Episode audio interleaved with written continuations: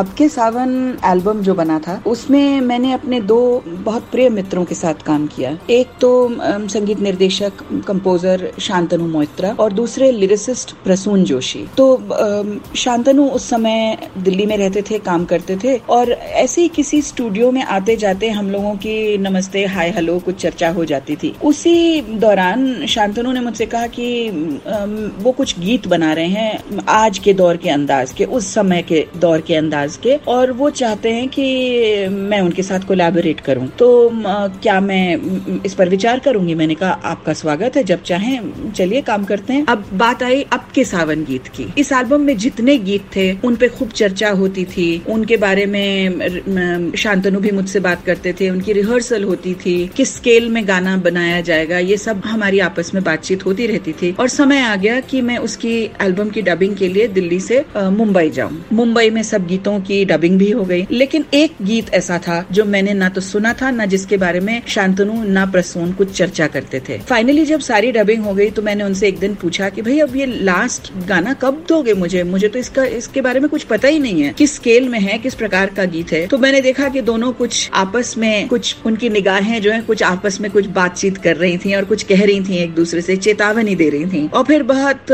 झिझकते हुए शांतनु कहने लगे कि पता नहीं तुम्हें पसंद आएगा कि नहीं, शुभा?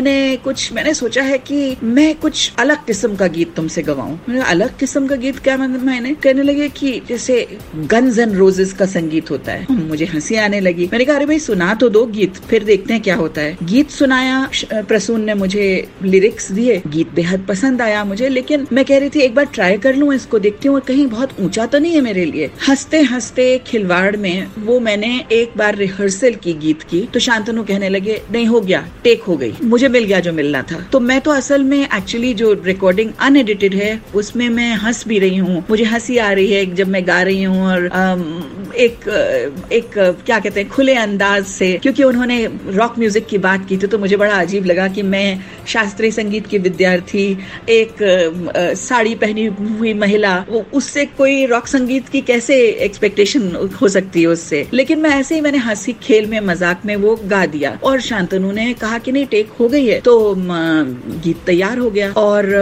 क्या बताऊँ आपको कि मेरी खुशकिस्मती देखिए कि आज भी 99 में ये गीत, ये एल्बम लॉन्च हुआ था। लेकिन आज भी कितने ऐसे लोग हैं जो शायद बच्चे रहे होंगे उस वक्त। वो भी मुझे जब सड़क पर मिलते हैं तो कहते हैं, आप वही है ना जिन्होंने आप अब के सावन गाया। तो श्रेय तो असल में शांतनु और प्रसून को जाना चाहिए। लेकिन देखिए, मेरे भाग्य देखिए कि मैं उस गीत से ऐसी जुड़ गई कि सब मुझे ही पहचानते हैं उस गीत के कारण। शिवा जी, ये तो आपका बड़ापन है, वरना वाकई ऐसा गीत गा पाना किसी भी फीमेल सिंगर के लिए एक बहुत बड़ा चैलेंज हो सकता है। और आपने देखिए हँसी हँसी में इतना आइकॉनिक गीत गा दिया। तो थोड़ा सा अब ये गीत तो हम सुनवाएँगे ही अपने श्रोताओं को, क्योंकि इसके बिना अगर हम आगे बढ़ जाएँगे तो सब नाराज़ हो जाएँगे। लेकिन ये अगर हम आपकी आवाज़ में भी एक बार सुन ले तो सोने पे सुहागा हो जाए। ज़रूर सुनाऊँगी, लेकिन थोड़ा सा दब के गाऊँगी, क्योंकि नहीं तो पड़ोसी नाराज़ हो जाएँगे कि क्या हल्ला मचा रखा है। तो ये लीजिए। अब के सावन ऐसे बरसे बह जाए रंग, मेरी चुनर से भीगे तन मन, जिया न तर से जम के बरसे जरा। रुत सावन की घटा सावन की घटा सावन की ऐसे जम के बरसे।